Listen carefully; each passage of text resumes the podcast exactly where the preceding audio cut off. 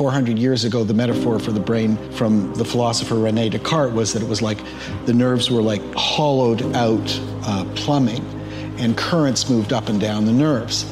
And we still speak of currents, but now uh, electrical currents. Then the model changed as we developed electrical machines to, you know, something like a circuit board.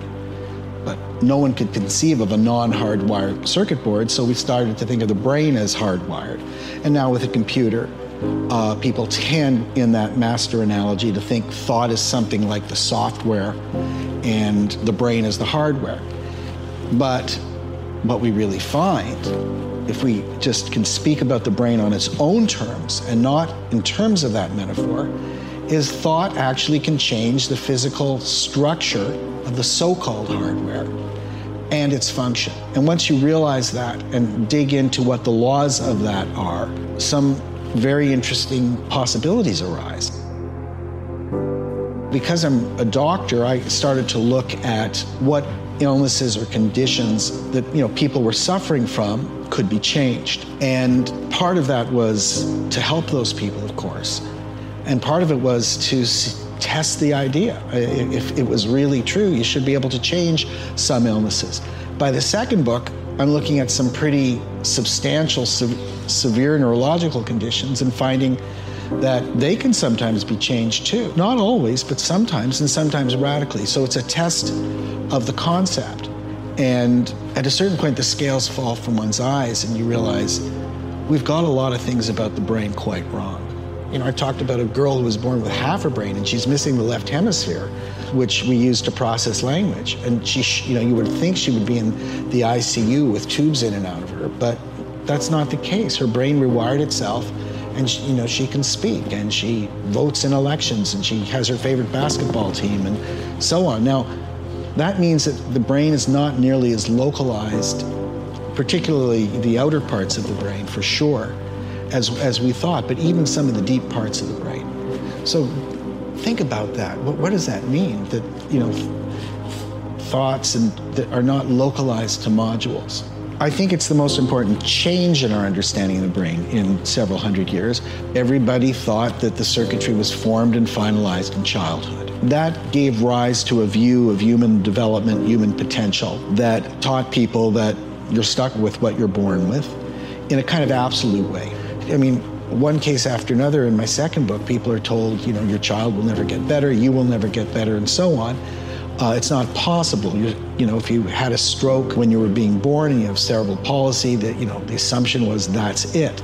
If you tried to maintain your brain as you got older, that was seen as kind of a waste of time. But even if we're not talking in medical terms, your conception of what's possible, let's say in the second half of life, is radically altered when you understand that there's plasticity from cradle to grave. You can reinvent yourself in certain respects, take on skills you never dreamed that you could take on throughout the course of your life. That's an incredibly liberating thought. And not only can you, but if you don't challenge your brain, it probably won't maintain itself. So, you know, the brain, just like the body, requires some intensive work just for maintenance. It's necessary to do that. All the little lies that you tell yourself about yourself, the limitations, the belief systems that hold you back, they hardwire and they become real. So, there's really two kinds of pain there's an acute pain, which tells you that there's damage to part of the body.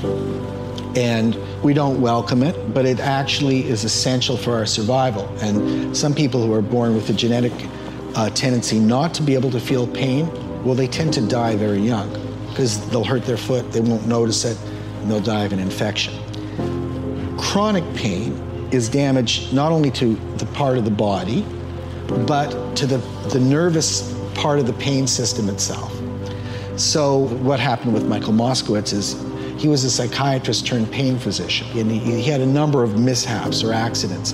One of them had to do with a kind of a skiing accident, and so he wrecked his neck. Initially, it hurt him just around the neck, but the nerve kept getting pinched over and over again. And so the brain got really good at registering that pain.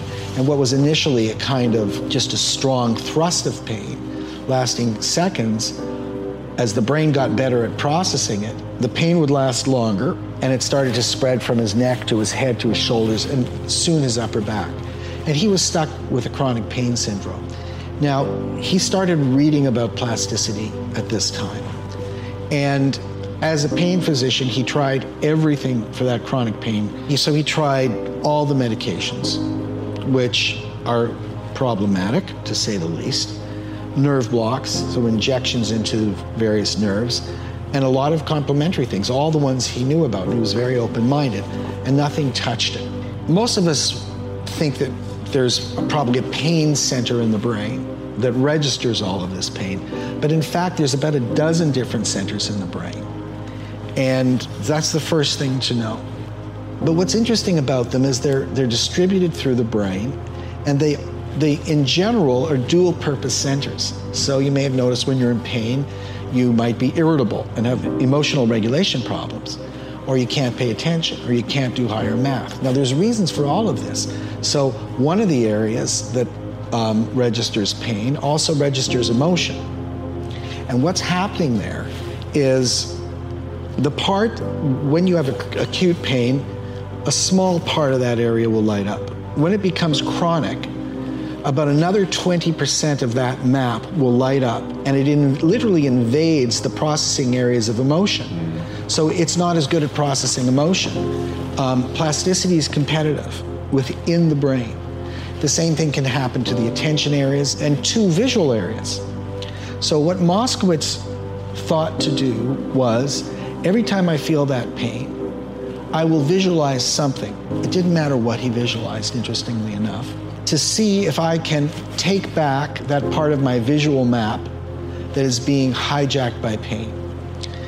So he, he visualized three actual brain scans one of the brain not in pain, so the pain areas are not lit up, one of the brain in acute pain, and so you'd have about a dozen areas that had little pinpricks of neuronal firing and then one of the brain in chronic pain, and these pinpricks become supernovas. And he just imagined every time he felt any pain whatsoever, kind of dialing it back from supernova to pinprick right. to nothing. He does this several weeks, and he's always in pain, so he's always doing it, no result. By the end of, you know, another week, he notices he's you know got about 10 seconds free of pain. This is after years of pain. Not even sure it was right. By the end of several months, you know, he's got 15, 20 minutes free of pain.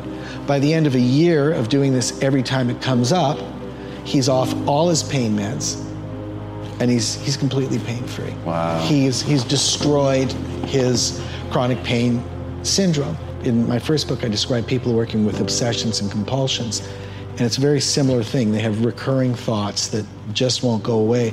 And they, they, they really have to know that you measure the success of that day by just thinking about how much effort you put into it, not whether the obsession or compulsion went away or the chronic pain went away that day. Because you're creating like a new gear shift inside your brain that will that's built being built up from scratch so that you have conscious control over this to change it. And, and that takes a while. The mindset should not be conceived of as simply whether you've got a reward today, but you understand that to be a human being, to have a brain, is to be a creature that learns. And a lot of learning is incremental and slow. What Dr. Norman Doidge is talking about is that we often create limitations for ourselves that don't need to exist. We create boundaries around our mind and think that we are incapable of breaking them down. But that is just not true. Whether you want to overcome pain or replace bad habits with good habits, that is all possible, and it starts with retraining your mind. And you can start today. So, comment down below just one simple task that you can do today to start retraining your mind.